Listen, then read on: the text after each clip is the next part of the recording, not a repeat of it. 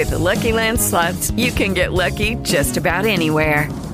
This is your captain speaking. Uh, we've got clear runway and the weather's fine, but we're just going to circle up here a while and uh, get lucky.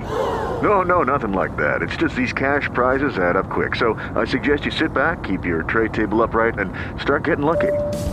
Play for free at LuckyLandSlots.com. Are you feeling lucky? No purchase necessary. Void where prohibited by law. 18 plus terms and conditions apply. See website for details. Well, back with Eddie and Rocky. Ed, are, are you doing okay? I mean, you've had two bad bits of news in the last hour, like bang, bang. not So- even last hour, son. Not the last half hour. And- So- and it ain't good. We just found out Wow Airlines that was offering that $99 trip to Iceland that Pulling you were going to go on. I was going to go on. Pulling out of the market entirely. gone. You and I were going to go to Iceland, then we're going to fly to like Amsterdam, and do and and go crazy for like five days. Not tell our wives where we're at. Have Yeah. some fun. We had the whole thing planned out. and now this. How about this? The man, Hof, Dennis Hof of the Moonlight Bunny Ranch, yeah. dead at age 72. It just is literally just came out like five minutes ago. His uh, campaign manager, because he was running for office out there, uh, said, uh, "quote I wish something I could tell you. I was I'm on my way up there right now to find out exactly what the hell happened. I got a call from his, assist- his assistant in tears saying Dennis had died, and I need to come out here immediately." blah blah blah. We had a wonderful event last night. He was having the time of his life. Grover Norquist was there. Ron Jeremy was there. Of course. He was given a rescue dog as a birthday present. He was having the time of his life. So yeah, and that and this is also So now, so now that dream trip is is gone now too for you. my my wife told me that she would let me go. I mean, she wasn't going to let me do anything, but I said, "Don't you think it'd be interesting if we just went in there and, And you just what it looked like?" And you just told me that like yesterday. Absolutely, You're like man, like we're gonna go out there on vacation. Maybe we'll shoot down there. Just and you said like, Dad I- wasn't like- like you know hating on it. No, she didn't hate on it at all. I mean, if I'd have said, well, you know, I'm going to get Mercedes and Bambi and such and such, I don't think that'd have gone over well No, at of course not. But I go, just for a little experiment, go there, and I'm just real curious to meet him and see what the place is like. And uh, sure enough, 24 hours later, belly up. age 72 so er, and right now ed i have the i have the emerson lake and palmer lake and palmer song in my head lucky man about he had all the money he had all the girls he had all the fame and none of that could save him dead at 72 You know what, though? I think that in human years, that 72 is probably more like 411. yeah I, I, Don't you I- think? what, what do you think you think that in the, within the last week he was being real you know getting getting eight hours of sleep and kind of being real Oh, kind of subdued or For sure. Getting up in the tilt? morning, having his uh, grapefruit, a little OJ on the side, perhaps a poached egg. Uh, yeah. Mm, So, uh, anyways, uh, R.I.P. Dennis Hof. He wa he was always good to us. I will say. he was I nice mean, yeah You know. yeah absolutely came on the show whenever we asked him to So this is. I mean, this kind of almost ties into what we're talking about here, of going escape, doing stuff, going to some, doing something naughty like going to the Bunny Ranch or or shooting off to Amsterdam with a couple of your buddies and having fun. Yeah, but this is the the 13 year old version. So you saw this story where a Texas mom catches her 13 year old son driving her new BMW to his girlfriend's house. Uh, she went in, she disabled the Wi Fi like in the house and on her phone, so she couldn't see like the security cameras that she had set up. He 13 years old jumps in the BMW on his way to go see his girlfriend. Now, see, I, I was I was a little bit of a case when I was a kid, but you're 13 and you jump in somebody in, the, in your mom's Beamer Yeah. to go. s- How old was the girl? Uh, I assume she was more or I less assume, the same see, age. I assume right? the same thing. Yeah. But then the mother, like, like, like his, like the daughter, like told the mom about it, and then they got in the car and they're like driving after him, and she goes after the car stops. She goes after him, grabs a belt, starts whipping him with a belt. We need to get this video on the blog. Um, so I don't know. It was, it was we were just, you and I were talking earlier today when this came out about just like, you know, child horror stories. Everyone has to have a story about when their five year old, you know, Well- lit the basement on fire or something, yeah, right? Like- you're a kid or stuff you did when you were a kid. yeah. you know, or Yeah. stuff that because uh, I've got a couple of stories when I was a, a kid. We, uh, I, I say we, I was there to see it, but I was a few years younger than the rest of these guys, and somebody decided it was going to be a good idea to set a coffee can full of gasoline on fire, just to see what it would do. Yeah, of course. Right? right. and I'm probably shoot, I don't know, five, six, something like that, and these other guys were eight, nine, ten. And so, of course, there's a giant flame shooting out of this thing, and everybody panics. So this one kid gets the bright idea to try to kick it over. Well, when he oh, kicks it over, he kicks it right on the pant leg of one of our buddies. Really? Does he go up? Yeah, well, his leg was. He got really badly burned on his leg, and the uh, and all I heard because as soon as that flame got really big, we lived on a one way on a dead end street, and so as soon as I saw that flame get that big, because we had it against this wooden fence at the end of the street, it was super smart stuff. And as soon as I saw it that big, I'm like, oh hell no, I'm out of here.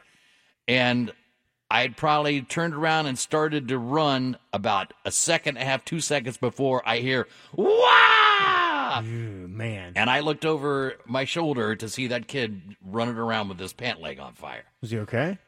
He got, like I said, he got, no, he didn't die. He got severely burned on his leg, but yeah. Man. And uh, so I go home, and my mom's, I'm obviously I'm freaking out. yeah. And I, my mom says, "What happened?" And I, I, I didn't know what to say, so I said, "Jimmy got bit by a snake." I do remember saying that Because that's better than because I guess like, like she's not going to know that half the end of the street is on fire right now. God. Yeah, See, I, I was thinking they were going to try to blame it on you since you were like the five year old and young kid, and I was Eddie's idea. Oh, everybody folded like card tents on that one, man. There was no way. Everybody was too scared to lie. But that was that. That wasn't trying to get away to a girl. Your story is what we're looking for. Seven four nine seven thousand eight hundred. The big one, pound seven hundred on AT and T. You ever get busted trying to go hook up with a girl or a guy? Well, I'll say that's kind of the other part is just cra- craziest ways you've tried to, you know, meet up with your, you know, with your girlfriend or boyfriend. I remember in, in high school, and I'm telling this story for the first time. If my parents are listening, uh, I was gonna say your dad seems to be too no, smart of a cookie for you to get by with around. anything. Absolutely. So, um, but this is my senior high school, and we lived out in Okeana. My girlfriend, okay, lived out like on Montgomery Road. I mean, it's like 50 minutes hauling ass to get out there, right? It was far, and um, so yeah, one I, I think I did did it, I'm doing it twice. Um, snuck out, whatever, jumped out the window. I had the whole the bed sheets tied in a knot, the whole thing go Oh, down. man.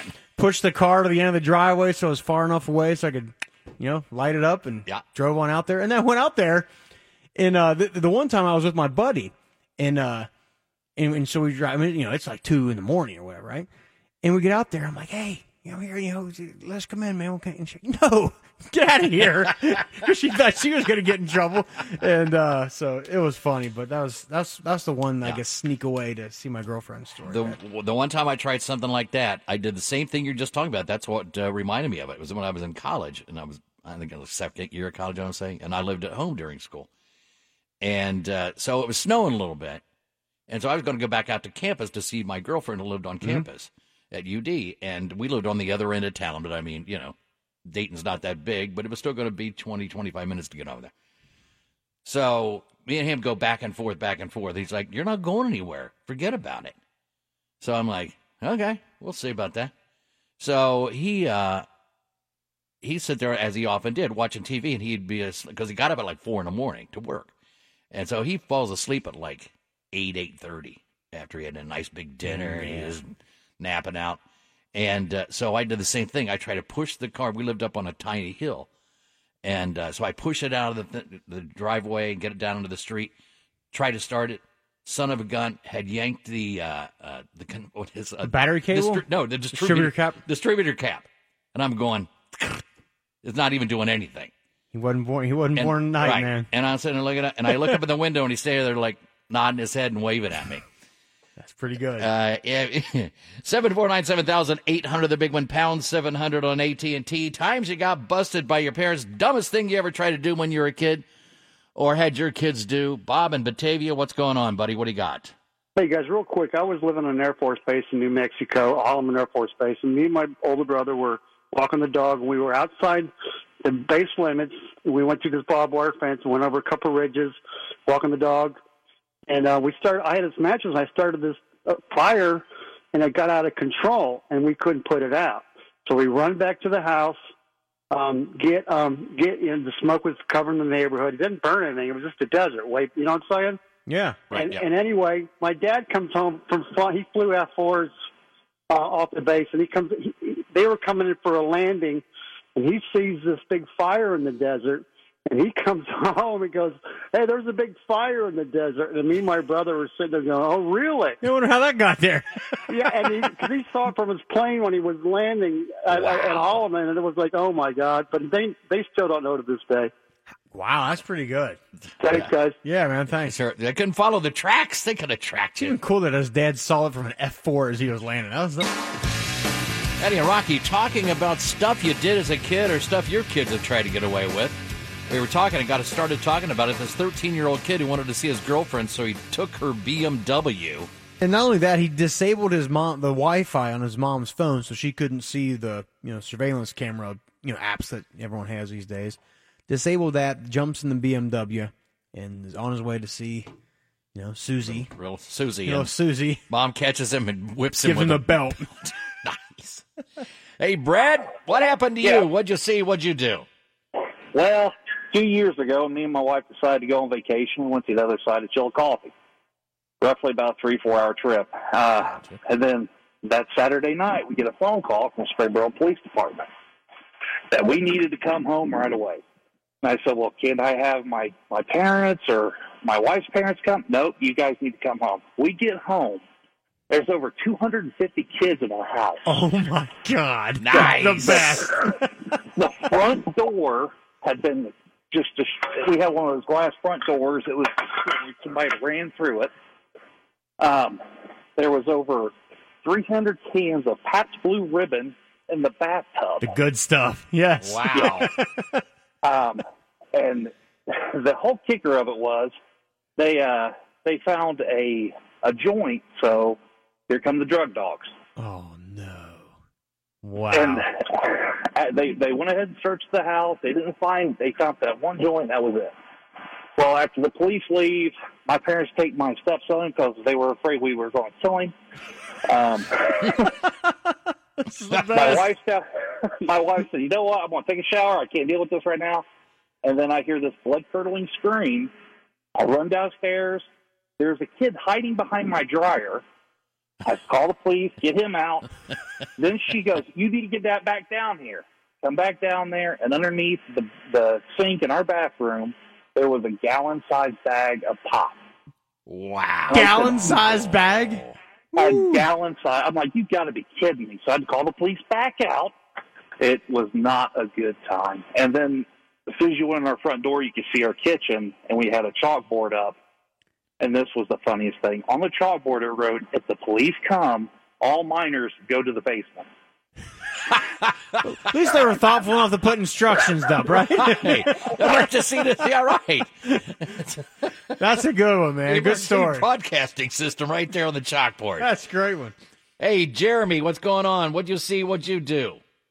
Hey guys, thanks for taking my call. Sure, buddy. Um, I was a police officer several years ago, and uh, I was in a small village in a rural county in Ohio, and um, I was just sitting there running radar one night about one o'clock in the morning. It's a 35 mile an hour zone. This truck comes flying by me at like 60 mile an hour. So you know, I, I initiate tra- traffic stop, pull him over. It's a 15 year old kid, and kind of like your story, he was heading over to see his girlfriend.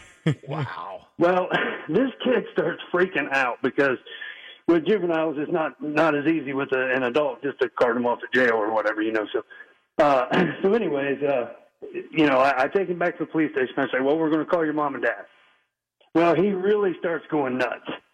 Well, come to find out, uh, the reason he was going crazy is because this mountain of a man, probably, I don't know, at six foot eight, probably 350 pounds, farmer in bib overalls comes walking in. This is his dad. Oh man, Dad Grizzly not Adams. happy. so, I think that young man would have definitely preferred going to jail that night than uh, have to deal with whatever his consequences were with, with mom and dad. So, thanks for my call, guys. No, that's pretty Sure, good stuff, Jeremy. Thanks. Uh, hey, Larry, you're next up. What do you got? What did you see? What'd you do?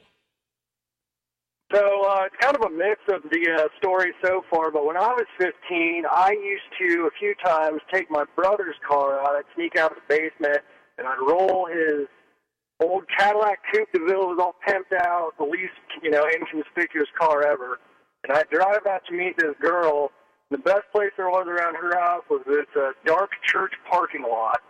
And uh, it worked out a few times. We got to spend some time in the big old back seat. But then uh, the last time, a uh, an officer used his flashlight to tap on the window when uh, yeah. when it wasn't a great time. And uh, needless to say, it was the last time that uh, I got out of the house for a while. Yeah, see, that's that that noise, man. When you're sitting there Yeah. in whatever various stages of love, Could you wind your window down, sir? uh, out here watching the submarine races, are you? Uh, that ain't fun. Uh, we, you know what? We got some time to take your calls too. Seven four nine seven thousand eight hundred. The big one, pound seven hundred on AT and T.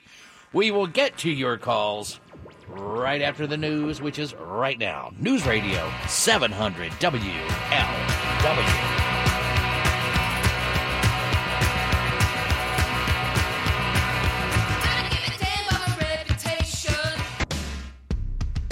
Eddie and Rocky talking about child, well, not childhood. I hope not childhood. Teen experiences. Got to start talking about this 13 year old took his mom's BMW to go try to see his girlfriend. Yeah, yeah. Uh, this is in Texas. Yeah, disables his mom's phone so she uh, the Wi-Fi won't work, so that her surveillance cameras won't work.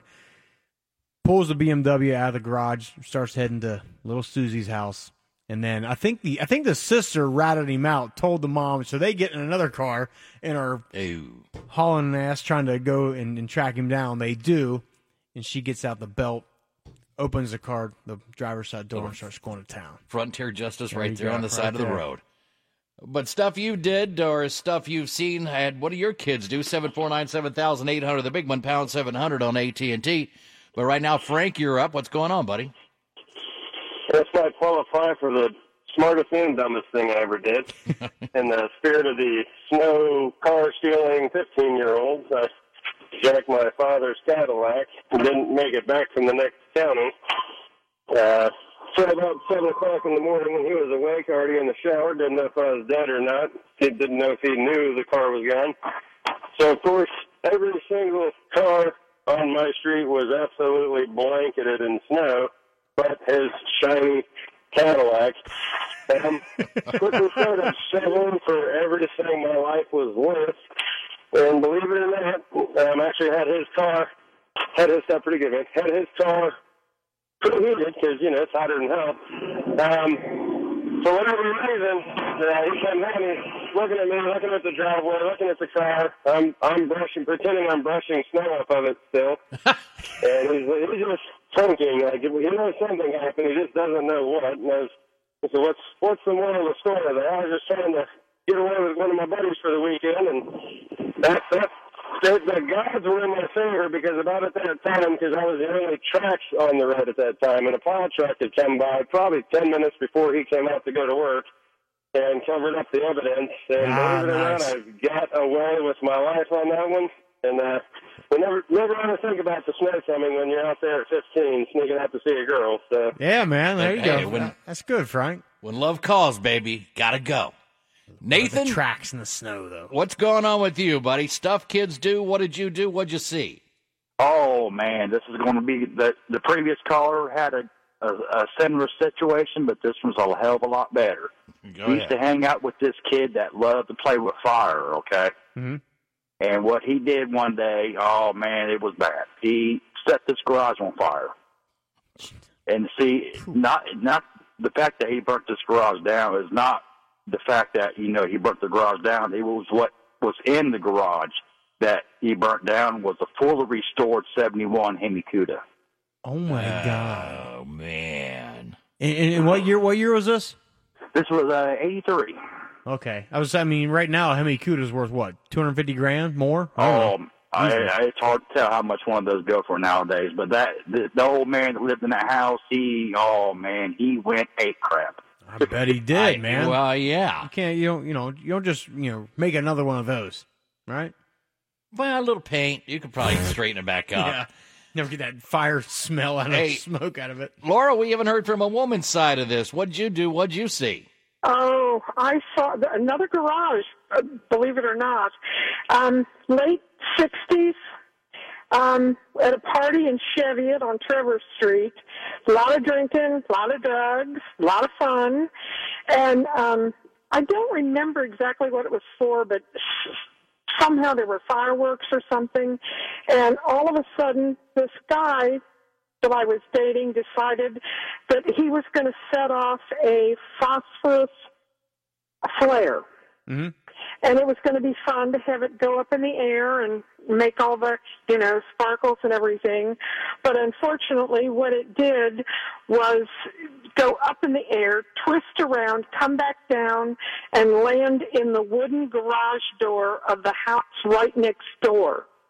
Ooh. And as you know, you can't put out phosphorus with water. So, what do you need, like baking soda or something? I don't know. I, I know what you're saying. Yeah, water doesn't do anything to it. Yes. No, it's some kind of chemical. But uh, fortunately, the guy that shot the thing lived on two streets parallel to Trevor Street in Cheviot.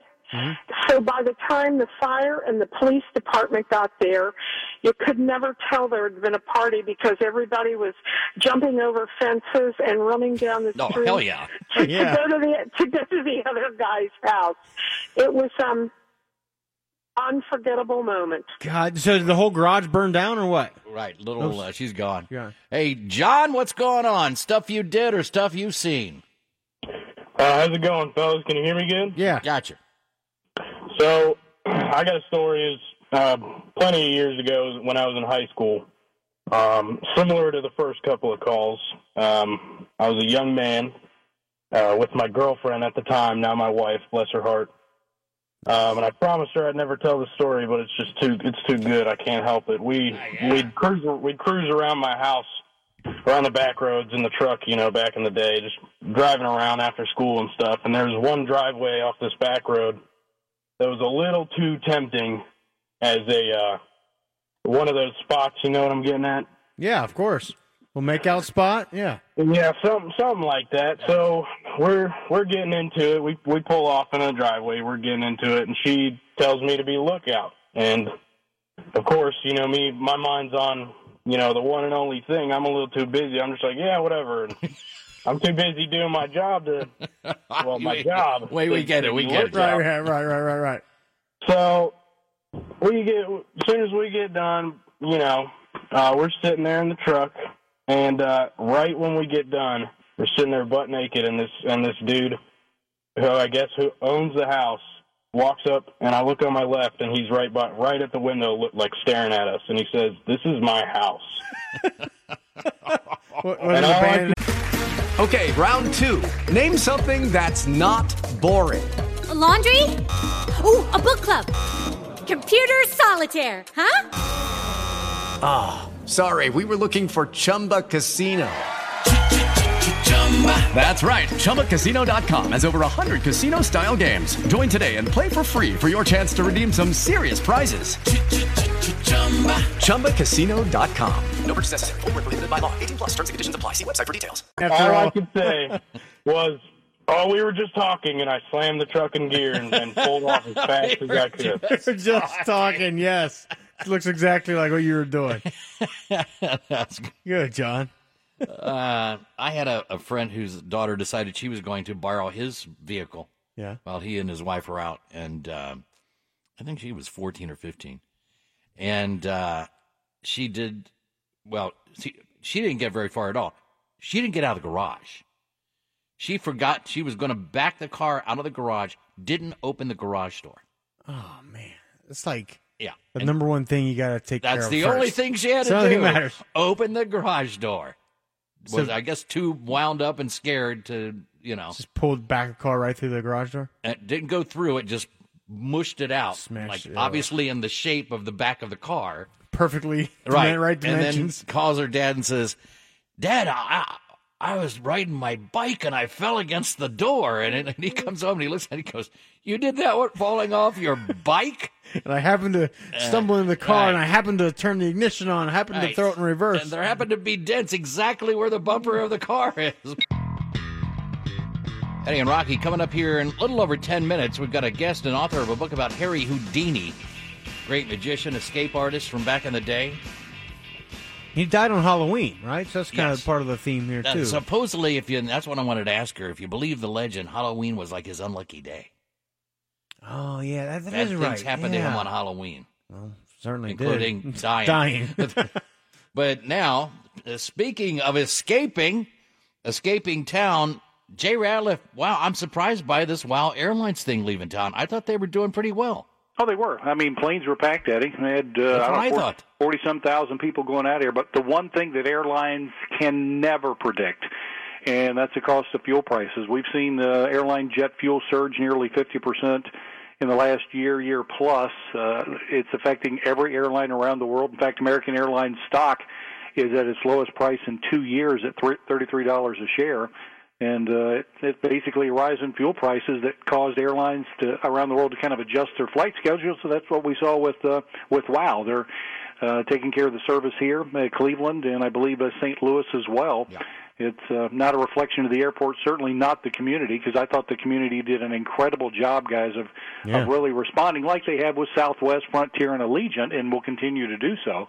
Uh, this was just something that unfortunately was out of everyone's hands. Now, is there any chance, Jay, like say tomorrow we wake up and airline fuel prices go back down? They look pretty steady. Can it come back or no? Is it done? Well, I mean, uh, hey, look, uh, there's always the ebb and flow of prices. Uh, we, we have enjoyed some historic low prices for a sustained period of time.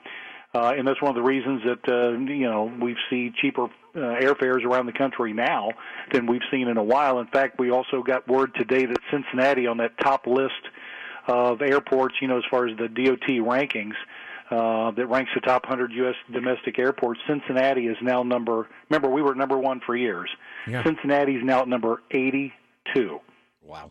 So uh, yeah, it's it's and again, it's because of the community support here that uh, attracts these low cost carriers, causes other airlines here to increase their service, and it, it's really a, a co-op, if you will, between the airports, uh, the employees, uh, the or passengers rather, and the airlines, as they all work together. And uh, look, we can all benefit as a result. Anything going to come in here off the top of your head, Jay? Because I saw something today that uh, rep uh, rep from CVG was talking about. They wanted to get more international directs out of here. Is there any Oh, chance that uh, some of the bigger Because airlines? Paris is the only one right now, right? Directly. It is, it is, but you know, you never. Well, as Because far as Delta schedule- had, I mean, I'm sorry to interrupt, Jay, but how many did Delta have at one stage? I mean, at the Well, they- they height had of their ten- game, they might have had eight or ten. They had they had a total of ten gates during the hub time. I, I think at the most we might have had five or six that were going. We had the Sabena uh, codeshare that was going out as well. But uh, we've got the, the the facility here. Remember, Cincinnati has four active runways. It is uh, a proven facility where we have, you know, other airports around the country would love to have three runways, let alone four. LaGuardia, as you guys have flown in and out of a few times, they have two runways. So when you've got high winds or inclement weather of any kind, few options, which is why we always see delays, even on good days, uh, going towards the Northeast.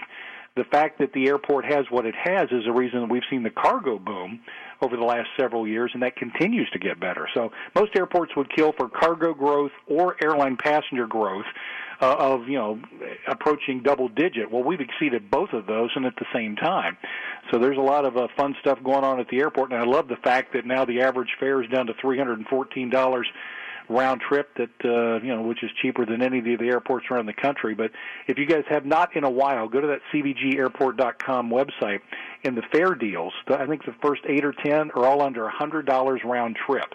Dallas 69 bucks round trip. Denver round trip 97 so when you've got these kind of fares uh, people are taking advantage of them, and it's just not low cost carriers. We see American fares and Delta fares and other things in here as well, and uh, it, it's great to see, and it's a lot of fun to talk about. So Jay, uh, real quick. So what, Hmm? what causes jet fuel to, to rise in price? I, I know gas has gone up a little bit, like you know automobile gas, but uh, is jet line fuel gone up even more? And if so, why? It's about the same, but it, it comes down to production as far as how much is available and, and the demand. And, and as those are factored in, as with anything, the greater the demand, and if there's a kind of a reduction in the supply, uh, unfortunately, the fares are, you know, or the prices are going to go up, and airlines, as you guys know, are going to be very quick to pass that cost on to us. Although I don't recall when fuel prices dropped by sixty some percent that airlines came out and said, you know what, Let, let's let's give you some of this money back. See, that didn't that's- happen. that's Isn't- the thing. isn't that funny how that works, right? I'm sure that memo's here somewhere. I just can't find it on my desk. well, that's what even back when when this wild thing started, Jay. Back to the original point Mm-hmm. is still because that was one of the quotes today. That well, we didn't find it profitable and whatnot. Was I said to Rock, I'm like, on how can you make a profit on flying a jet? Care how many people you have on the damn plane for a hundred bucks. He started at 100. You know, then the next level's 130, 149. Then the next level's 179. It goes up from there. But there were still, from an inventory uh, control standpoint, several, several seats on there that were available at that $99 fare. But, you know, the, the, the fares went up from there the same way that if you're on a Delta flight, they have so many that are basic economy. The next percentage up is a slightly higher price. The next range is slightly higher, and it just goes from there. So it's, it's the same format that every airline in the world uses. Um, but again, it was just something that when they were making the plans of coming into Cincinnati, they were basing everything on a specific price level from a fuel standpoint. And then when fuel started rising much more than their expectations, they were forced to make some hard decisions. And I know the last thing they wanted to do was leave 40 some thousand passengers and then some, uh, you know, without being able to service them here. So, you know, I I hope that we've proven that the fact that we can support them. And I think if things change, I wouldn't be surprised at all to see them or any other carrier coming in and saying, hey, as long as the demand is there like it has been, uh, we'll certainly give uh, Cincinnati a try. All right, with that, Jay, we'll let you go. All right, guys, thanks. Thanks, Thank Jay. you, buddy. Jay Ratliff, our aviation guy. So maybe there is still hope for your $99 Iceland trip, Ed. See, I'm wondering. I, w- I would love to know how many people went to Iceland just because of that. There's that. 99 bucks, yeah. I mean, it's not something I've ever. It's not been a dream of mine to go there, but I thought, well, hell, I got a hundred bucks. I'll fly Yeah, there I mean, to see what it looks like. if you know your kids are gone out of the house, maybe you're Yeah. retired or whatever, you're sitting around like, hey, I've never been to Iceland. Two, you know, you and your wife, two hundred bucks to go. Why not? Coming up, an author talking about the life of Harry Houdini after the news right now. Seven hundred WLW.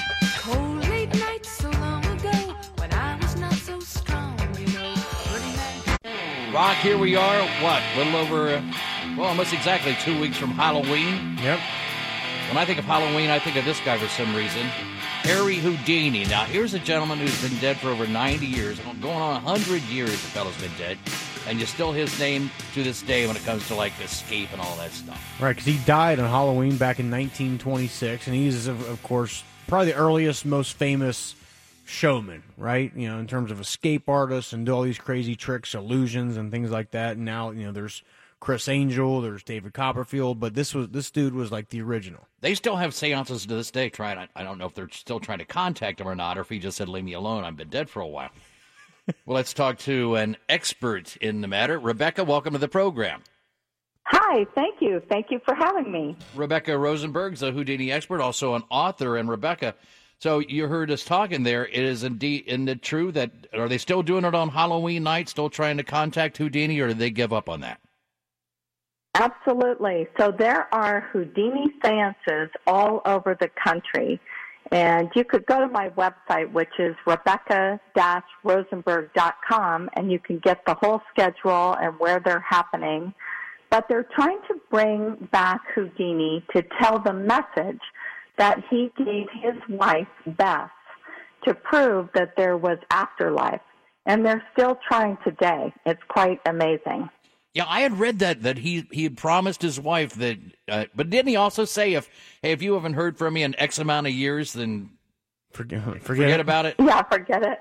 Well, she decided after 10 years that that was enough. But what no one knows is the second year they had the seance, she actually received the correct message, which was impossible for anyone to know what it was because it was in a secret code that they had used in their magic shows when they were doing, you know, um, trying to give each other messages. And so he, the message that was given to her was Rosabelle, answer, tell, pray, answer, look, tell, answer, answer, tell, which everyone thought was gobbledygook and, you know, weren't paying attention. But each one of those words represented a letter that when you spell that out, the message was Rosabelle believe. And that was the exact message. And so what it was truly With Lucky Land slots, you can get lucky just about anywhere. Dearly beloved, we are gathered here today to. Has anyone seen the bride and groom? Sorry, sorry, we're here. We were getting lucky in the limo and we lost track of time. No, Lucky Land Casino, with cash prizes that add up quicker than a guest registry. In that case, I pronounce you lucky. Play for free at LuckyLandSlots.com. Daily bonuses are waiting. No purchase necessary. Void where prohibited by law. 18 plus. Terms and conditions apply. See website for details. was is a message from the grave. But she tried to get it back. That's why they keep having the seances, is maybe, you know, on his death, he will come back and give that message one more time. Uh, Now, one of the messages uh, apparently that people are hoping he gives, or maybe he, he didn't and should have at the time, is uh, apparently he was having an affair. Is, is that is that accurate, Rebecca? maybe that's the reason why the wife wants to talk to us.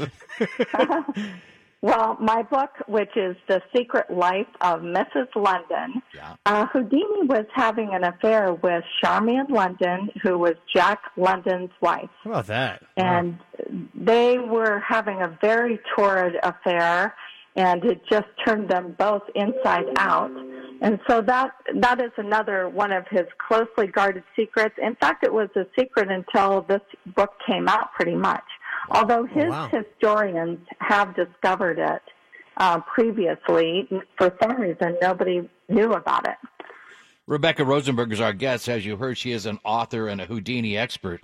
So let's go back to uh, when Houdini was young. I mean, for people who don't, and of course, uh, everybody in the United States has heard his name. You might not know a lot about him because it's obviously happened a hundred years ago. But some of the stuff he did was absolutely unbelievable for the day that this guy came up with that stuff. Where, what drove him to do all these kind of things? Well, it, some it, it indeed was death defying. Yeah. They were they were death defying. So some of the tricks that he did were was dangling from a high rise building um, upside down and trussed in a straitjacket, and he would escape. He also was thrown overboard into a river or the ocean, even in a nailed shut crate, and he was handcuffed and chained. So he did, he walked through brick walls, if you can believe it. I mean, the things he did were phenomenal. And in studying Houdini, I, I feel like the reason that he did that is his father came over from Hungary and had no money and never learned English and could not support the family. And he made Houdini as a 12 year old boy promise that he would support his mother because his father was dying of cancer.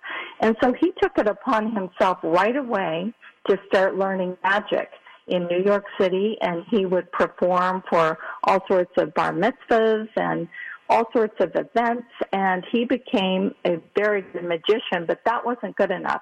He wanted to do things that defied anything that anyone had ever seen before. So he was um, just driven, truly driven. And interestingly, Jack London was the same in his own way.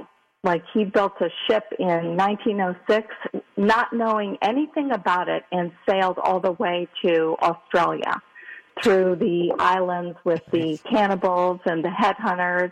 So they were both similar men, the most famous men of their time, and they fell in love with Charmian London. So what? Because you know, Rock mentioned Copperfield and Criss Angel, and you know David Blaine is out there still.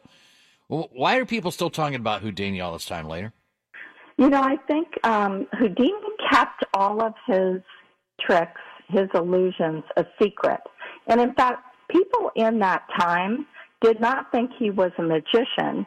They thought that he had supernatural power. I would too. Yeah, of course. we could They walk through a wall.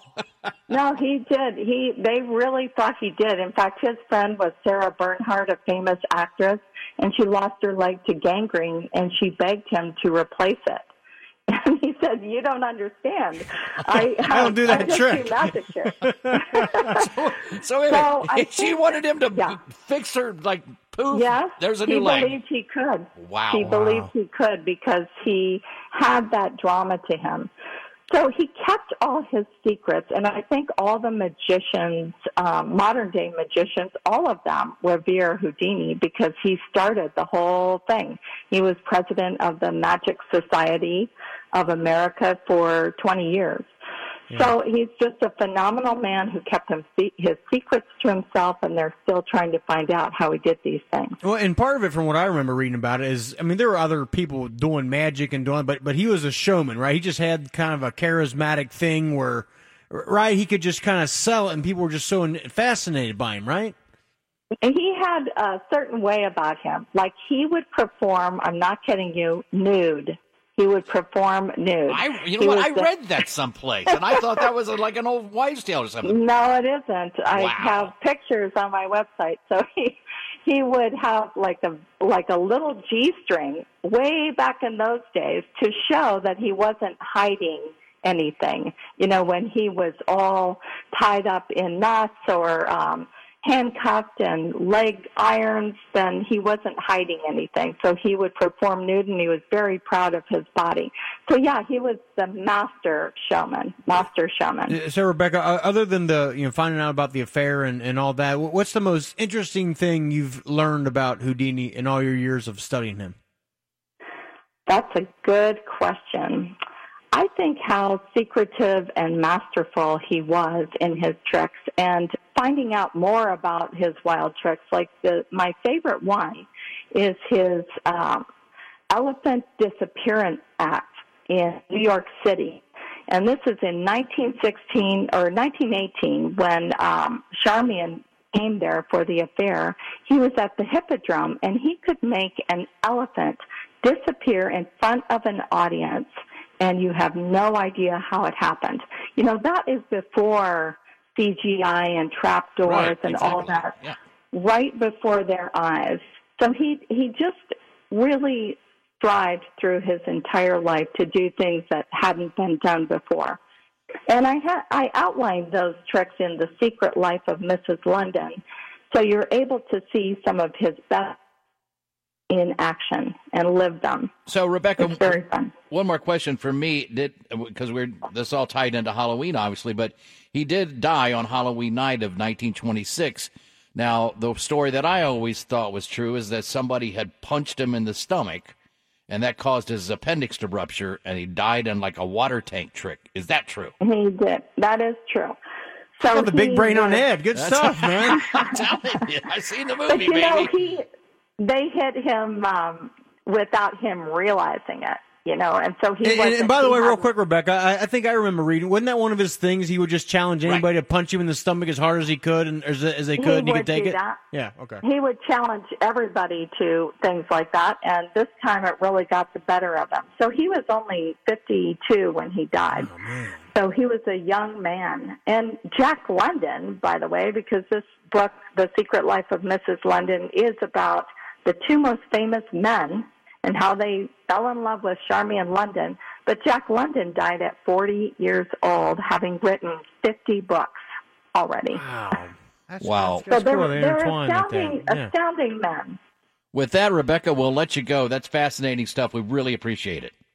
Well, thank you so much for having me. That is Thanks, Rebecca. Rebecca Rosenberg. That's pretty cool.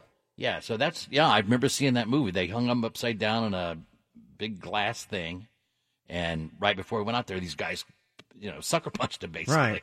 And, and I think didn't he have like an ankle injury too, or something, or he broke his ankle and so he couldn't like brace himself. I don't know. It's all coming back to me. But what wasn't how he like got the like the handcuffs undone? Isn't the trick like you you swallow the keys right? Right, And, you're, and you're, you can basically regurgitate vomit- them on it cue, right? up. Yeah. That's a, now that That's makes- a trick in and of itself, by the way. Eddie and Rocky, check out that blog, 700WLW.com. Cool stuff as always, including the song of the day. It's cover version week on Song of the Day. We got the naked guy in the Shark Tank. You got to be a special kind of high to do something yes, like that, man. absolutely. But The- dude, this video of the wolf you put on there is awesome. I don't. yeah, What is it? What is that? It's a wolf. Is or- that just a? Is that? I mean, it looks. I've never seen a wolf that looks like that thing. It looks like a werewolf. It's bizarre looking. Can I tell you a, f- a funny wolf story real quick? Please. All right, so this is up in Minnesota, a buddy of mine, and uh, they had, I guess, years ago, you know, I don't know, whatever, 10, 20 years ago, they had just re, you know, in, in you know, put back in the wild the Minnesota timber wolf, right? It was a Gotcha. huge wolf. I but, remember reading about that. Right, but obviously you're not allowed to shoot them, right? Right. Well. So he's a big hunter. So him and his buddy got hunting, and you know he's in one tree and the other's and they're going coyote hunting, right? So uh, his buddy kind of signals to him like, "Hey, I got one over here." So you know, throws up the rifle, boom, goes and gets and and my my one buddy could see his friend going out and you know where the the coyote had gone down. He said, "No." So I'm looking at him. He's like, stand there. He's got this puzzled look on his face, like, "Oh crap, this is not a coyote. This is a Minnesota Timberwolf." This is a really big coyote. Yeah, so they had to like you know bury it and, and all because he's like, dude, we wanted no evidence. But then he tells me, he goes, yeah, but then my buddy like cut the tail off and put the and took a picture of it. I'm like, that defeats the whole purpose of destroying the evidence. Exactly. moron. anyway, my bad. But anyway, go there. Also, the uh, I haven't had a chance to watch this one yet. The twelfth man making the tackle. Yes, th- this is this is pretty funny. I, I think everyone who's played football or been around football has thought about this. About you know what happens. You know, if a guy on the other team just takes off, he's getting ready to score a touchdown. You're standing there on the sideline, and you have options. Ed, you can something you can maybe do to stop that touchdown, even though you're not on the field. Well, that's. I think I remember somebody. Didn't somebody do that in the NFL? In has NFL, been- yeah, there's a famous. I forget the case now. Yeah, yeah, it's there's a been. famous. I mean, one. it's a long time ago, Yeah. but I remember seeing that. It was like on Monday Night Football or something like that. Yeah. guy just sticks his foot out there and oops. Oops. So you're a happy man. Yes. Back out in the market, your girl Ariana Grande, and I'm not Oh, lying to you. When I can honestly, uh, Rock's a very happily married man, father of two, pillar of the community, and uh, but he had this weirdo crush. With Lucky Land slots, you can get lucky just about anywhere. Dearly beloved, we are gathered here today to. Has anyone seen the bride and groom? Sorry, sorry, we're here. We were getting lucky in the limo and we lost track of time. No, Lucky Land Casino, with cash prizes that add up quicker than a guest registry. In that case, I pronounce you lucky. Play for free at LuckyLandSlots.com. Daily bonuses are waiting. No purchase necessary. Void were prohibited by law. 18 plus. Terms and conditions apply. See website for details. on Ariana Grande, and when she hooked up with that Pete Davidson weirdo, uh, he was not it a just happy didn't camper. make any sense. Like, I, I mean, he's uh, nothing against the guy, but he's he's kind of weird looking, and he's also like not that I don't talented, I was gonna say I don't get what his his talent is. One thing to be kind of odd, but then just be super talented, like you know, like a young, you know, Jim Carrey or something like that. So, what's his name? Pete Townshend. Pete, Pete Townshend. Davidson. Pete Townshend. Pete Not the Davidson. guitars for the Who. Pete Davidson. Yeah. Um, but uh, yeah, so shocker alert. You know, and they got together, I guess, you know, a month after she broke up with her boyfriend, the rapper guy who then guy. killed himself. Right.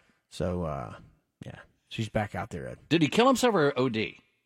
I think he OD'd. Yeah. Yeah, I believe so. So, anyways, uh, and another thing, you know, one of my favorite topics is people looking for stuff to get pissed about. Yes, and, and I brought this to your attention, and Yeah. th- this has got the This is file up there. So, you know what emojis are, right? On your on your on your phone there.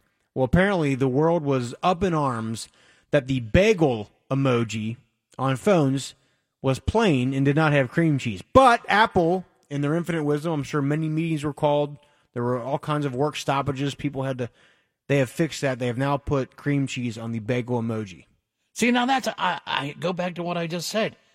Who looks at that and goes, "There's no cream cheese on the damn bagel. You, I can't use this emoji. That ain't right." I'm, I'm telling you, the, the, all these sort of things like this, and like you know, Talawanda trying to change the name of the from Braves, or it's all indication to me of how well things are going in the country. If we have time to worry about this stupid stuff about if a bagel on an emoji has cream cheese on it, you know, economy must be going pretty good. People must be living living okay, right? Or people need a damn. Imagine hobby. in World War II when that was going on, people were not concerned about stupid stuff like this. So, hallelujah, we're living in great times, people. Now, do do they have? If I want a plain bagel, do I have that option, or is it only available with cream Dude, cheese now? uh, you- your gripe is just a finger click away. You can start the whole trend on social media. You can get all up in arms, dedicate your life to, and I bet you, with your popularity and power, you could you could get this done.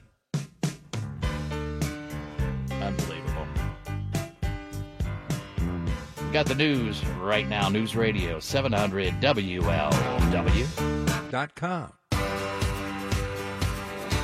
Rock, a true legend that I don't think a lot of people knew a lot about, passed the other day. Yeah, how about this? So, so Paul Allen, one of the founders of Microsoft. And you're right. I think everyone knows the name, but Probably heard the name, right? But because I, admit I knew the name and I knew a little bit about him, but not much. Right, and and you know him, and all, obviously I think people know more the name of you know Bill Gates and all that. But uh, yeah, I think people are interested. Okay, this guy was probably a, an iconic guy, did a lot of great things, but what exactly is his contribution to computers in the world and all that? Let's talk to a guy who knows a little bit more about it than we do. Our one of our tech wizards around here, Dave Hatter. How you doing, man?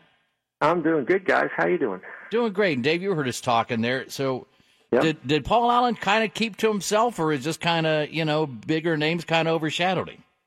Yeah, I think to a large extent, a lot of people sort of thought of him as a recluse. Although you know he was out there doing all kinds of things. I mean, the guy's legacy is really just incredible. I think many people might not realize the Microsoft connection. He not only co-founded Microsoft with Bill Gates, but actually came up with the name Microsoft and was there, you know, right from the very beginning. It's kind of funny if you ever see any of his memes on the internet with Gates and his original team of super dorky looking guys. You know, he's the guy with the big beard and glasses. yeah.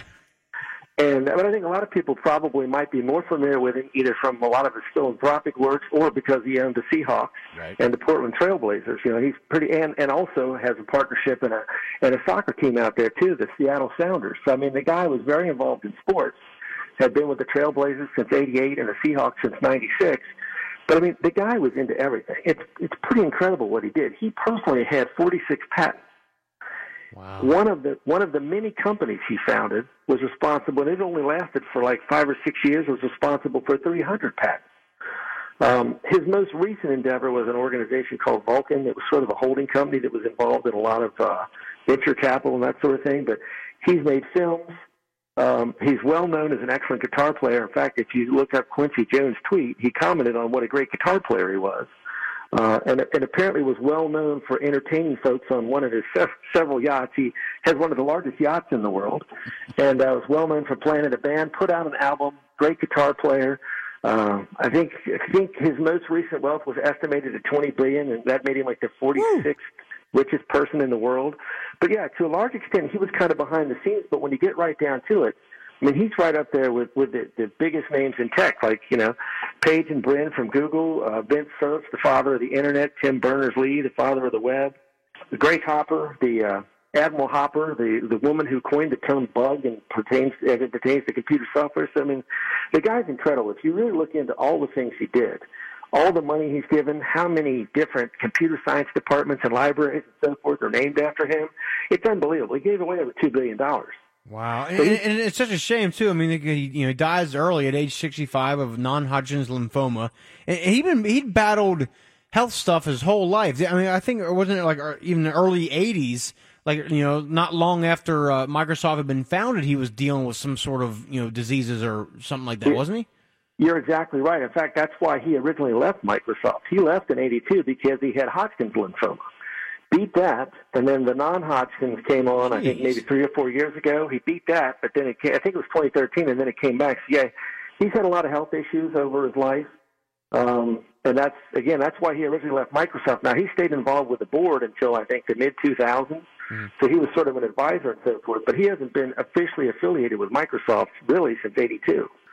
Um, but yeah, they, they, it, it's amazing. Again, if you look into this guy, the incredible things he's been involved in, how much money he's given to all kinds of really interesting causes. I mean, he, in my mind, he really was a Renaissance man, and all kind of behind the scenes because uh, you name it, it looks like he probably did it. You know, he's he supported uh, space flight, and just it's it's really incredible. It's incredible when you look at all the things he's done.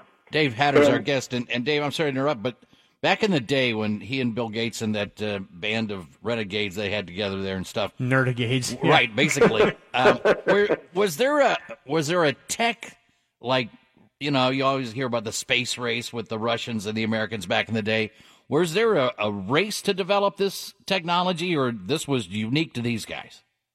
Well, I think at the time you had a, I think a lot of people started to realize that the, the big computers back in the day, the mainframes and so forth, that folks like IBM and Honeywell and Unisys were making, you know, had their place, but that there was an opportunity to, uh, what I guess I would say, miniaturize this stuff and and push it out to the masses. Um, now it is kind of funny. Bill Gates is famous for a quote where he said something to the effect of, "No one would ever need more than 640k," which is like a laughably small amount of memory in, in today's terms. I mean, it's like almost zero, really. um, but I, I think they were pretty visionary, and they realized that small businesses and individuals could use the kind of technology they had in mind. Because when you get right down to it, I mean, they bought a lot of their technology and improved upon it, but both both Bill Gates and Paul Allen were technical guys. You know, they were studying computer science. They were in there writing the code themselves. I mean, they they really. A lot of people claim they stole a lot of this stuff, but they did buy and patent a lot, and they bought a lot of licenses and then kind of improved upon it. And uh, I mean, you know, the, the results speak for themselves. I mean, Bill Gates is quoted in his message about Paul's death, amongst other things, saying, you know, lifelong partner and friend, the quote, personal computing would not have existed without him, unquote. So, I mean, yeah, the guy contributed a lot to Microsoft and really all the technology that most of us use every day without a whole lot of thought about it. Well, and, and Dave, uh, um, from what I understand, wasn't Bill Gates was kind of the the business side of it, right? Like kind of the the capitalist person, and then Allen was more like the hey, he just loved to kind of get in there and you know and, and work on the material and you know work on all these sort of things and make the personal computer all the technical stuff. Is that correct? Yeah, I mean they're both pretty technical, but I would agree. Bill, I think, was much more marketing oriented and business oriented, and sort of the driving force behind it all. And, and Allen was more of the, the technical guru. I mean, the guy got a sixteen hundred on his SAT. Wow. So, yeah, I mean he, he was pretty smart. It's not far dude. off what Ed got. I was going to say just like me, but hey. Yeah, uh, yeah, me too. Me too. with, sure. with that, Dave, we appreciate it, man. Which is something that Rock and I were talking about. Like, you know, we kind of started kicking it around. Like, yeah, we know that we know a little bit about the guy, but obviously a lot of influence in the way we're living right now. Pretty, pretty much. I mean, he's a pretty incredible dude. A, he's got a memoir out there. If people want to learn more about him, you can look it up. Uh, again, fascinating guy, and it, it's a shame he's gone because you know he was still involved in many, many things in the health arena. Lots of funding for various uh, neuroscience and that sort of thing. So it'll be interesting to see how that continues. But uh, yeah, he, he's definitely left a lasting legacy, and that we all, even though we may not realize it, are living under the impacts that he and Bill Gates have created uh, every day, and, and pretty much every piece of technology you touch. So. All right, with that, Dave, we'll let you go, man. Thanks so much. Thanks for having me, guys. See Thanks, ya. Dave. One of our uh, many tech guys here at 700 WLW. Dave Uh, have you ever heard the book uh, "The Out, uh, um, Outliers" by Malcolm Gladwell? Know the It- name. It's one of the best books I've ever read. If you get a chance to read it, and one of the things it talks about, kind of the theme of the book is it's like there, you know, when great things have been invented or created, it's it's genius involved in, but it's also the circumstances, right? Like you happen to be at the right place at the right time, and it mentions that all the people that were involved with you know the founding of these big tech and computer corporations like Apple and Microsoft were all born basically between like 1951 and like 1955. Like all those guys were born in that kind of era because had they been or- born earlier, they would have done the old like DOS sort of computer language, and had they been born after, someone else would have already invented it. So it's kind of like they fell at the right place, the right time, and this is one of them, Paul. Hey, and Rocky, Rocky, I remember this crash in the desert in Nevada. One of the Thunderbirds. He crashed. They've been holding back apparently on one. Uh, they do such a thorough investigation on that stuff. Right, but they found out right what what caused the uh, crash. Let's talk to our friend Alex Stone about it from ABC News. Alex, how you doing? Hey there, guys, doing well. And yeah, today, uh, months after this crash, and you know, if you think if it were a civilian crash, it usually takes the NTSB about a year to come out with a cause, and it's taken uh, the military several months to figure it out. But Air Combat Command says that after their investigation, that they have now determined that the the pilot, Major Stephen Del Bagno, that he was overcome by G forces, that that he was doing a inverted move and then flying in a downward S maneuver. He was flying inverted for about 20 seconds, then went into that downward S maneuver, and that uh, he passed out, and that that he literally he was unconscious, he was out of it uh, as the plane was doing the the downward S maneuver, and then went right into the ground, and uh, he never regained consciousness before hitting the the ground in his F-16. So- So, Alex, what is the, I guess, the most amount of G's that the average person can withstand, and how many G's was this plane doing at the time he passed out? Well, we don't know the the exact number that it was doing uh, at that moment. Most military aircraft will safely do, and ha- they have a cutoff of around six or seven Gs. The F-16 that uh, that the Thunderbirds use, they pull over nine Gs, And it just happens that I've actually flown with the Thunderbirds, and we did 9.3 Gs. I was going to ask is- you about that. yeah, it is incredibly painful. Uh, you're wearing a flight suit. Uh, you they they teach you to do breathing exercises beforehand. You're making crazy noises. And, uh, you know, you're going as as you're you're in these G's, and uh, your your flight suit is uh, it, it it inflates, so it's trying to keep blood in your lower extremities, and uh, so it doesn't all go uh, rushing out of the the bottom part of your body. That uh, it is painful, and if you don't manage it correctly, and pilots learn to to manage it over time, but if you you don't get on it soon enough when the G's are starting to be pulled, you can get behind and and all of a sudden find yourself passing out. How close did you come to passing out, Alex? Tell the truth. I did not pass out. Come on. You know, I, I came much closer to puking than passing out. And then they give you a uh, puke bag that they strap to your leg and say, "Hey, use it if you need to." And you would rip your oxygen mask off and your helmet off and go to town. But uh, as we were flying inverted, that's when I started to feel it. We were going inverted and dropping at the same time, so that everything would float in the cabin of the the fighter jet. And that's when I told the the pilot we were with, "All right, enough. Let's turn it back Yeah, around." enough. We uh, we'd been up in the air for about an hour and a half, and uh, at that point, uh, Oh, enough wow. was enough. That long? Really? Yeah, we were up for a long time, up over Wyoming. A- Alex, I'm so jealous of you getting to ride in one of these things. I mean, describe to the listeners what's it like. What's the sensations when you're taking off? You're up in the air. I mean, what's it like? Well, it's pretty incredible because especially when you're taking off, you know, you've got all of the adrenaline going, you're you're waiting to go. You know generally what the the idea is of what you're going to do. And then you take off and you're you, you know you barely roll down the runway. And at least in in my case the pilot lifted up off the runway just a tiny bit and we were running parallel to the runway. And he said you ready alex? And i said i'm ready. And we went zoom straight up from oh, there. Oh man. and I remember Denver Center, the air traffic controllers coming on the radio and saying, "Hey, you're pretty lucky, and uh, can we get a ride?" And uh, the the pilot saying, uh, "No, not today. I've got Alex with me, and then good luck." But we did a number of fighter jet maneuvers where there was a home in the middle of nowhere, Wyoming. Who, if anybody was inside, they must have. Uh, uh, had to make a trip to the bathroom after they were done because he says we're going to lock on on on that house. We went zooming down. We he targeted in on that house. We zeroed in on it straight down to the house, and right before the house, he peeled off and went right back out.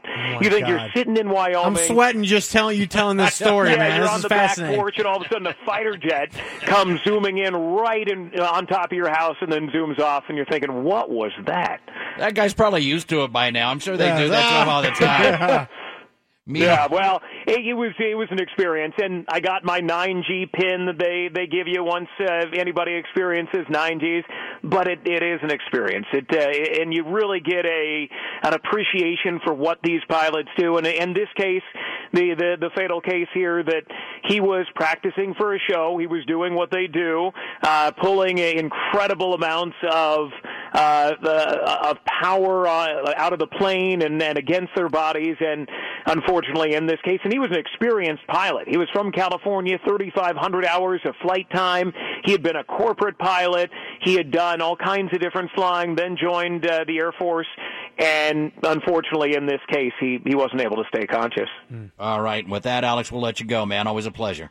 You got it. Thanks, guys. Thanks, Alex. Alex Stone, ABC News. Tell you what, add add this to my list. You know, we were talking last week about if what if one of us won the you know the one billion dollar Powerball Right, or whatever gotcha. it is tonight.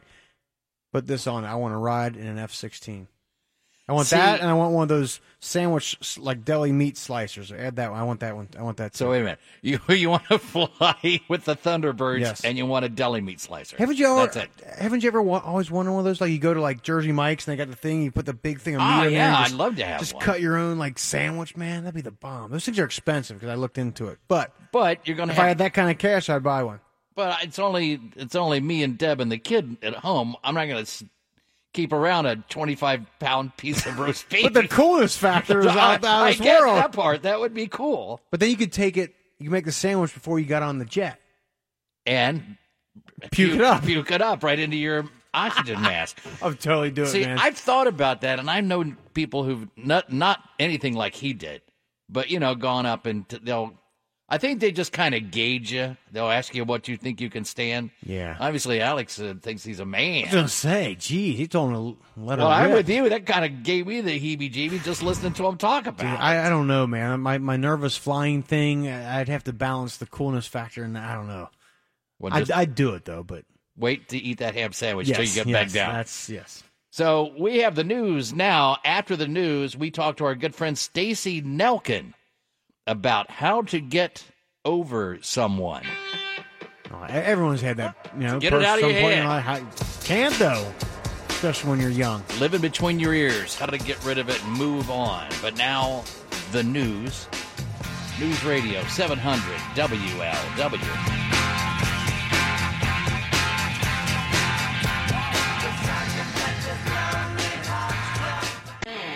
Funny where this stuff comes from. Rock and I were talking about the Bengals v. the Steelers and Right. how it's obvious now. I mean, you can joke about it, or you can, you know, suppose all you want to, but man, it sure looks like something's in these guys' heads now. Something's in their head, and, and look, also the the town here yesterday, things were going great for the Bengals, and then yesterday they or you know Sunday they lose, and everyone's just like can't get over it, right? They just can't get that Steelers loss out of their head. They can never, just can't let it go. So it got to you and I talking. I'm sure that you know the same kind of thing happens in relationships, right? You had that girl in high school or middle school, whatever, that she broke up with you, and you just God, you can't move on, but you, you got to find a way to do it. What's the best way? Let's talk to our longtime relationship expert, Stacy Nelkin. How are you? I'm good. How you guys doing? Doing great, but I mean, it's the same thing, Stacy. You heard, you, you know, you heard us talking there. That whether that whether or not it's constantly being defeated by a sports team or your girlfriend's leaving you and you can't quite get it out of your mind. How do you? I mean, you're a therapist and counselor. How do you work through stuff like that?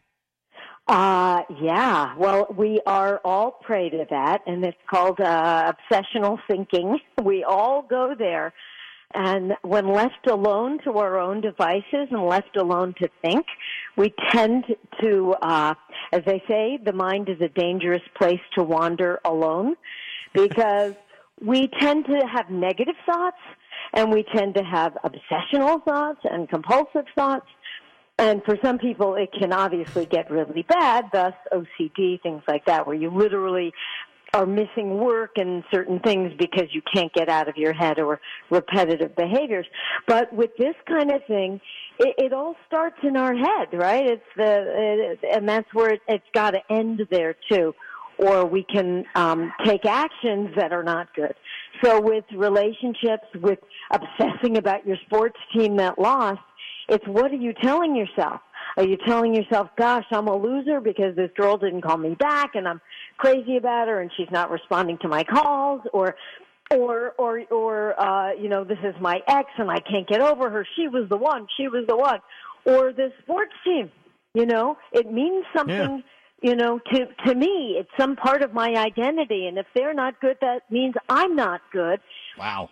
It's what do you right? But people do go there, especially with sports. It becomes a very tribal thing, and we we we identify ourselves as part of that.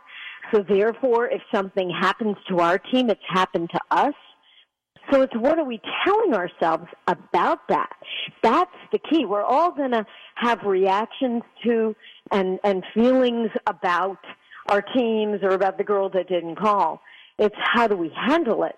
What are we telling ourselves? If we're telling ourselves negative things about it, like that means, you know, we're never going to win, and then you personalize your team's loss as your own loss. You just described gonna everyone win. in Cincinnati, Stacy. Right. Say- Oh, no. But Stacy, that's I'm the reason they lost. All that But sort of how, nonsense. how do you not obsess over it? Because I, and especially when Yeah. you're younger, it's going you you know it have I don't Right. care who you are, it Of happens course. to you. But you know, I remember being a, a younger man and a girl broke up with me, and I couldn't, th- I couldn't possibly think about. Well, she don't want to be with me. What am I worried about? You know, I'll find somebody tomorrow. That's Move- easier said than done. Move it right, but but all you do is you don't sit there and think about, hey, there's a million fish in the sea. No, you think about that girl who doesn't want to be with you. Oh, of course. Well, the good news, and I think you guys can attest to this too, is that things do mellow, including the obsessional thoughts as we get older. You know, I'm sure today, if you were single and dating and you were crazy about somebody and they broke up with you, you'd be able to move on a little bit quicker and wouldn't be obsessing the same way. Okay, round two. Name something that's not boring. A laundry? Ooh, a book club. Computer solitaire, huh? Ah, sorry, we were looking for Chumba Casino. That's right. ChumbaCasino.com has over 100 casino style games. Join today and play for free for your chance to redeem some serious prizes. ChumbaCasino.com. No purchase necessary. Void where prohibited by law. 18 plus terms and conditions apply. See website for details. You would if you were 17 or 20, you know. Very but true. it's it's it's the self-talk. It's what are we telling ourselves about this? If what's included in this is I'll never be loved again, uh, thus I'm unlovable, you're going to be in big trouble, right? You're going to set yourself up for depression. You might even uh, make a self-fulfilling prophecy by acting unlovable, right? And then you go, see, I knew nobody would love me, right? Because you do some stupid or illegal thing or whatever, right, to prove your point. But um, it's all what we tell ourselves. So, you know, just as anybody who is an athlete knows, it all starts with what you tell yourselves. And I, I tell this to my my people in my groups. If you tell yourself if you're about to run a race or play a game and you say i- i- let's say you're going to run a marathon and you say i I- god i'm exhausted. I'm not going to be able to do it guess what? You're going to peter out after the first 2 miles. You're not going to make it. Yeah. if you set yourself up as all sports all athletes know is you got to psych yourself up and say i can do this you don't let anything get in your way with your thoughts. The thoughts will control it, and especially I think in baseball, which is such a psychological game. Um, football, football is more reactive, but you know you're up at bat and you're telling yourself, "Oh God, I've had a losing streak for weeks now. I'm never going to get it. You're not going to get it again." The minute you let it go and you just relax and be in that moment, you know things will change. So it's how you psych yourself up. So if everybody in Cincinnati is feeling like a loser because their team's losing, that that's not that's not healthy. So what I would like to hear is we can do this. We can beat them and and and say some prayers, which always helps, and have some faith, right? Everyone's Have been doing that. It ain't getting Right, answered. Roll, roll that lucky charm, right? Wear that that perfect T-shirt that's going to make them win, and right, we all do that. ho- hope for And the then- best. Yeah. Right, and Yeah. then and then you got to let it go, and it's also then what are you going to tell yourself if they lose, right? You you got to set up a contingency plan. If they lose, are you going to feel like a loser? No. You say there's always next year, but look at how great they did. Look at how well they did. They got this close, right? You always want to accent the positive because that's going to keep you going, right? Like Well, I you're a think that's the problem here is that they're always getting close and they're never quite getting over the hump. Right, right. But you know what that means? I'm an optimist uh, sometimes to a fault, but that means they're going to eventually win because they're getting that close. It was like me acting, you know. You go on how many auditions, but if and if you keep getting called back, eventually you're going to get a job. So for them, they're always getting this close. They're going to win. They're they're getting better and better is what that means because before they weren't getting that close, right? hmm Yeah, well, and they'll So have another that's good news. right, and they'll have another opportunity here in a few weeks. But let, let me go back to the the relationship side of this uh, side of Stacy. Like for me, it was all, when I was young. You're breaking up. so It was always out of sight, out of mind. Like when I went away to college, my high school girlfriend broke up with me, but. Look, I'm Mm-hmm. I, I'm off in college. I you know never saw her again, right? So it was it never weighed in my mind. Now when my Mhm. girlfriend in college broke up with me, Notre Dame's got like you know seven eight thousand students. You're going to run into them all the time. That that made it hard. Right. So how do you Yeah, that makes how do you move on when you're you know you live in a small town, you're constantly When running into each seeing other, them. work at the same place, Yeah. that sort of deal. Yeah. Well, you know, you have to number one set yourself up for the fact that you're going to be meeting this person and running into them. Right? So it's not a constant surprise and that you have a plan in mind. What are you going to say? How are you going to say it? right? How do I want to come off when I see her? Do I want to come off as uh, as a weepy, you know, mopey person, or do I want her to see that I'm um, I'm, a, I'm a winner, I'm doing okay without you, or do I want to really actually just be a gentleman and say hi and you know be a real human being about it? so if you f- visualize it, that will help. So you have to anticipate. Of course, Yeah, you're going to probably bump right. into this person. Yeah. Right? So Yeah. it, Yeah, it all starts within our head. What are we telling ourselves? What are we envisioning? What are we setting ourselves up for? Right? All right. Well, with that, Stacy, we'll let you go. Always a pleasure. All right.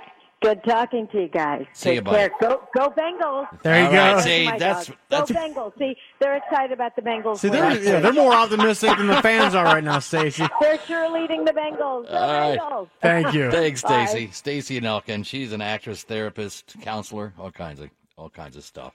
So, in other words, just get on with your life.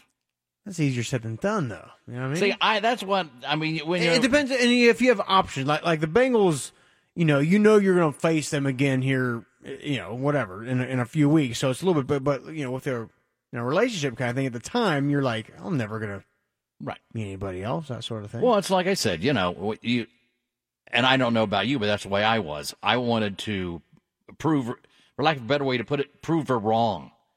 You know, and I, I mean, I'll get you back. Yeah. I'll show you how all those cool- things you said I was, I'm not, and You're gonna, you're to you. gonna realize how cool I am and come crawling back. You just watch. And she's just like, Yeah. uh, You register rollbacks. Eddie and Rocky talking about obsessive behavior. You ever had an obsessive? Well, yeah, you had. The, the Oh, one. you know I do. Oh, I, yeah. Golly, the one was the queen of all that. You yeah. and I'll save that story. Yeah, we uh, we might have to share our stories Yes. here. I mean, it's it's it's not pretty. No. Isn't is it fun? No. it's not fun. No. Let's talk to Greg about it. Hey, Greg, thanks for calling and holding. What do you have, buddy? Hey guys, how you doing? Good, man. Yeah, uh, I was a sophomore in high school, and uh, you know, I met this girl. I, we went out for two months or something. And my parents bought a house out in Bethel, and we're like, oh, you know, we're moving. And uh, I was like, sweet. And I was like, yeah, I, I didn't want to do the long distance thing. I was like, so I broke up with her, and she was all kind of broken up about it, you know. And I was like, well, you know, whatever, she'll get over it. And I'm sophomore, I'm just a kid. And on, uh, it was around Christmas. I get home from school, my mom's sitting there looking at me. She's like, uh, you got something in the mail. I'm like, what? They were like, uh, blue candy cane. She sent a note saying, I miss you or whatever. Um, and uh, the thing is, I didn't give her my address. and uh, it was, it was what, what was funny is my brother. We shared a room down in the basement. And he's like, "Man, I don't know. I'm going to move out of this basement because I don't want to be no collateral damage." That's right. He was no part of that one. He was no part of that whatsoever. Greg, did you ever determine how in the hell she figured out where you're at?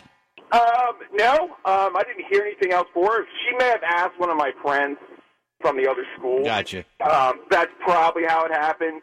Or Uh, they could they could have gave me a heads up, or she, you know, it's before Google, so she maybe she was like driving by my house. I don't, maybe followed the moving truck. I don't know. thanks, thanks, buddy. Yeah, that's that stuff right there is scary. Yeah. Nah, I, nothing like that. That would scare me. I mean, with, with you, mine was just kind of a weird and annoying. My, mine was more just, Just you know, wouldn't letting it go. well, a, a girl that was you know over, over my house once, God, a long time ago. But then would I remember I came home once and there's like all these like like presents outside my door. I'm like, what the hell's this? And it was like it's like a present for like my dog. You know what I mean? Mhm. And I was like, what the hell is this? And then you know, then I'll probably ring and ring. Like, oh god. Like, hey, did you get the uh, thing I left for your dog? I'm like, that was you. Jeez. Good. just kept you know, just would show up here and there. Like, no, man, come on. Yeah, well, that's uh, the one time, one story with the with with my crazy one was um, we'd been broken up for years, Mhm. and she moved out of town, and Deb and I, I we might have had a kid by then. I don't remember. And uh, so, anyways, I run into a mutual friend of ours at. It was right after Great American had opened. Yeah. It was one of the first games, and uh, they were having some kind of press thing, and a bunch of us press guys were there, and this girl is like, "Ah, I've been looking for you. I figured you'd be here." I'm like, "Yeah, what's up?" And she goes, "Uh, so and so, this girl was just in town last week, and she uh, said if I ran into you, to give you this." And I just kind of half looked at it, wasn't paying attention. It was a, you know, obviously we had lived together, so there was all kinds of stuff that you shared. You just Right. and I thought, okay, whatever. I just thought it was something that I'd left behind, and she was finally getting it to me. Well, I uh, go home that night, and I'm like reach in my pocket, and pull it out, and I just kind of throw it on the kitchen counter. And um, Deb's like, uh, "What's that?" And I said, "I don't know." I said, you know, "Blah blah blah." Gave this to me, and it's something I guess I left behind when I moved out of that house. Yeah. And uh, she goes, and she goes, well, what? I said, I don't know. It's in a CD case. I think it's probably just like some pictures or something. She didn't want them to get squashed. So she opens it up and she looks at it. and She goes, no, there's a CD in here. She made you a mixtape. Yes. Oh, nice. And inside, when she opened it, she sees the whole track list there. So I love you, Eddie. Oh, it's all kinds Volume of oh seven. man, everything that was. I mean, there's make out music. There's our songs in there. da da da da da. I'm going. Oh, huh. Oh, hmm. Those are just. and She's just staring holes through me. Nice. And I'm like, I don't know. I was like, some. She goes, and one of them was hoping or like praying for a miracle was one of the songs, and she Oh my goes, really? God. Praying for a miracle means nothing. There's no uh, misinterpreting what the message is on that one. is no, it's not happening. Uh, we'll take your calls, but now the news seven four nine seven thousand eight hundred. The big one pound seven hundred on AT and T. Uh, you got an obsessive in your life or had one? We want to hear all about it. Hell, even better if you're one. But now the news seven hundred WLW.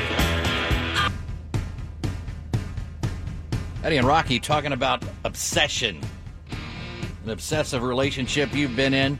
Seven four nine seven thousand eight hundred. The big one pound seven hundred on AT and T.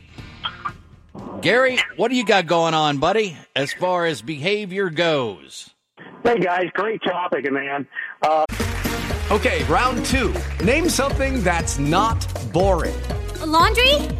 Ooh, a book club. Computer solitaire, huh? Ah, sorry, we were looking for Chumba Casino.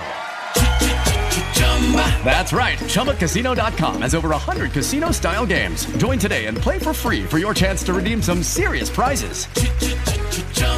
ChumbaCasino.com. No purchase necessary. Void where prohibited by law. 18 plus terms and conditions apply. See website for details. hey, I got married many years ago, and I received a call from some girl I must have dated or something because I, I have a birthmark next to my groin and my inner thigh, and she described me to a T with that birthmark and everything. Was calling my house.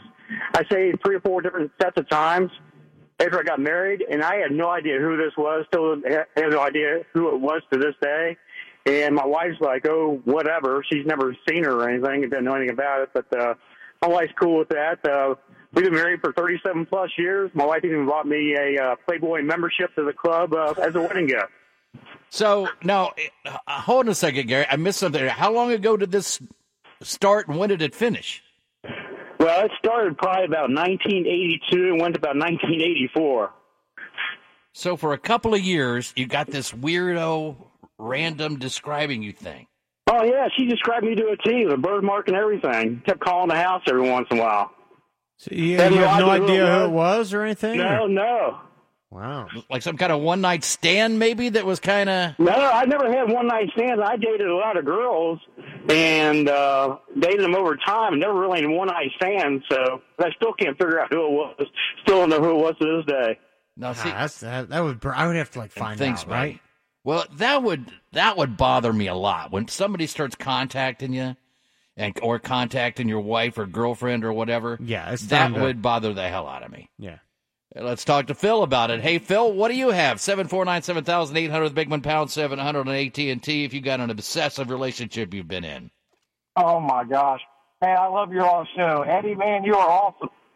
I was listening to you back on EBN. I can't listen to him. Haven't listened to him since. Well, bud, I appreciate it. Thanks so much, Phil. so what's and your boy, man, you're awesome, buddy. Thanks, brother. What do you got? Oh my God, I uh, I was working for a retailer back in the '90s, and um, I was dating this girl who had a mutual friend who had uh, free tickets to the Festival of Lights. So because my girlfriend was working, I got roped into going with her, and uh, we were there for I don't know a couple hours, and then on the way back, it turned into oh, you know, uh, why can't it be us? Why is it going to be you and her and this, that, and the other? So then when we got back and I met my girlfriend after work, she just alludes to the fact that her and I are this item and have been this item for, you know, X amount of time. So then she dives on the hood of the car, beating on my windshield. No, no, no! Don't do me this way! Don't do me this way! I'm having your, I'm having your baby. Ah, of course, yes. There we go.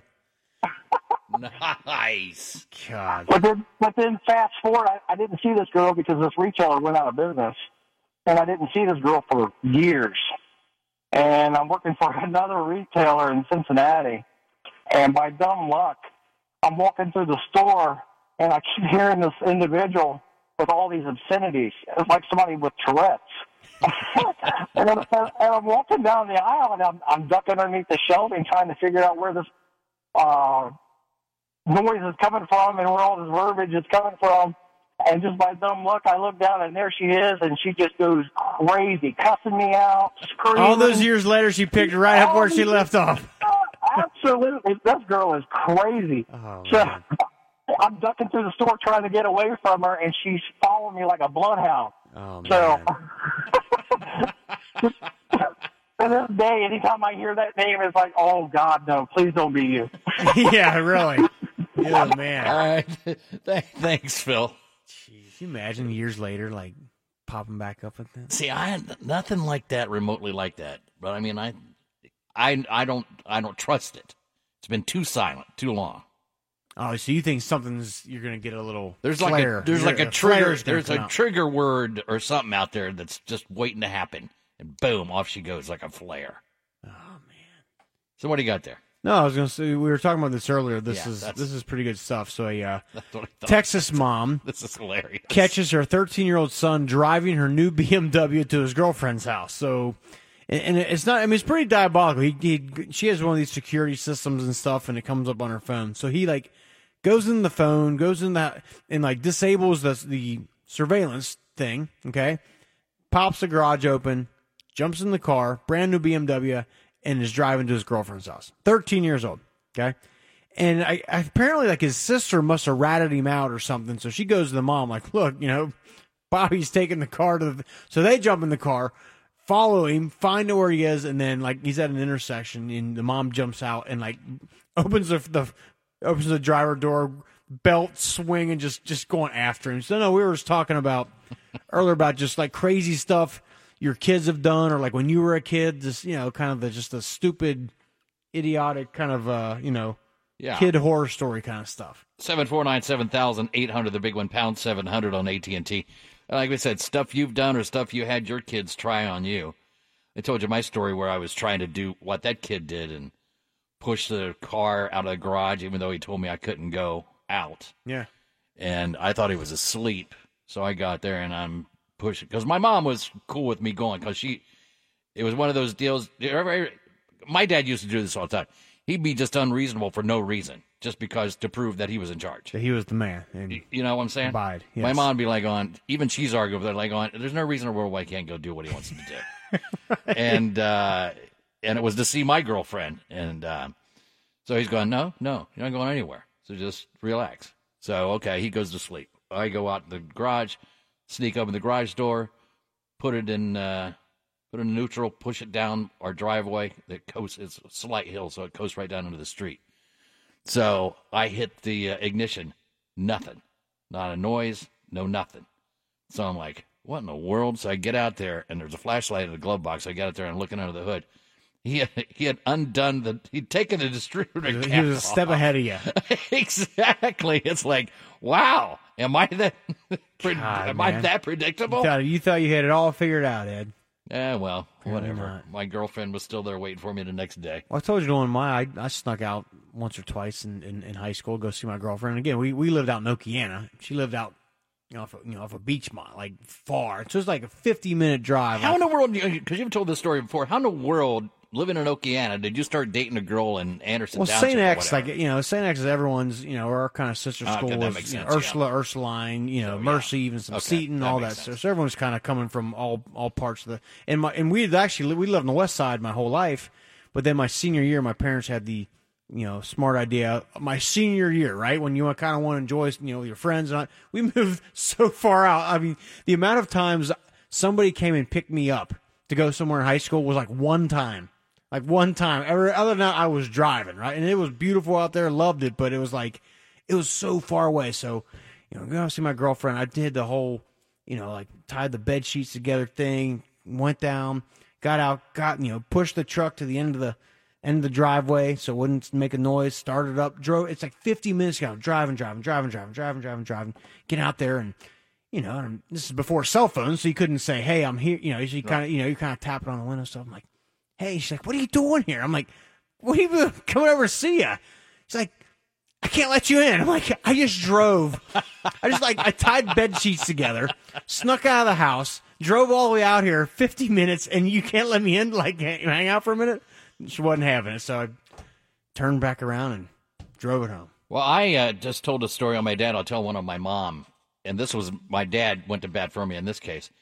Uh, just I just thought of this, um, but I was I said it before. I lived at home during college, so you know, picking up a woman was a little rugged. Mm-hmm. And so we, me and my buddies went out to this nightclub, whatever, blah blah blah, some disco or whatever. And she lived at home too. So I'm like, I get the bright idea. I mean, we're both we're ready to rock and roll. And so I'm like going, it's it's three in the morning. My mom and dad are surely long asleep, and they're both hard sleepers.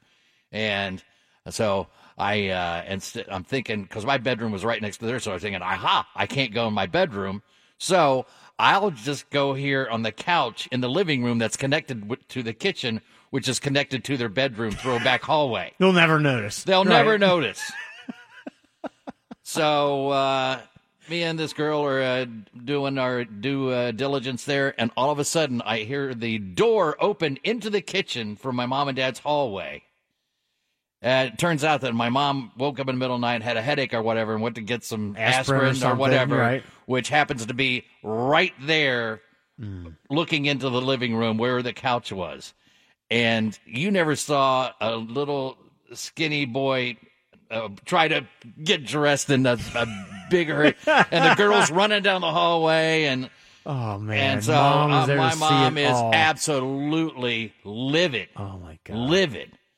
And so then, okay, all the rigmarole. My old man gets up, and there he's standing there in his boxer shorts and his, you know, his wife beater. What's going on here? And I, well, Dad, uh, I brought a girl home, and you know, he does he does the old man thing. He's kind of like, "Yeah, okay, well. I'll, I'll handle this. You just take her on Yeah. home. so your old man had your back right he there. sure did, and I uh, straight. a wingman for me, and I took the girl home. She didn't live very far from me, and I come back in, and man, I got my I got my tail between my legs, hard time, and my mom was just staring at me, and my dad was like, "Go to bed," and I never heard another word about it. He took care of it, man. That's that's what I'm talking about. And if my boys are listening, you think I'm going to do that? You're out of your freaking pro- mind. see, I always feel sorry for your kids because I mean, like you've seen and done it all. Yes. So there's no trick that they're going to be able to fool you with. I mean, they might be able to get sneaky with some social media stuff, but you're on Right. that too. So. And don't think I haven't made it perfectly clear to them. You can try if you want. Yeah, go ahead, knock yourself out. But I'm just going to double down on the punishment You know because how you were dumb works. enough to try me. uh, let's try the traffic on for size. Rob, what do you have, buddy? With the Lucky Land slots, you can get lucky just about anywhere. This is your captain speaking. Uh, we've got clear runway and the weather's fine, but we're just going to circle up here a while and uh, get lucky. No, no, nothing like that. It's just these cash prizes add up quick. So I suggest you sit back, keep your tray table upright, and start getting lucky. Play for free at LuckyLandSlots.com. Are you feeling lucky? No purchase necessary. Void where prohibited by law. 18 plus terms and conditions apply. See website for details.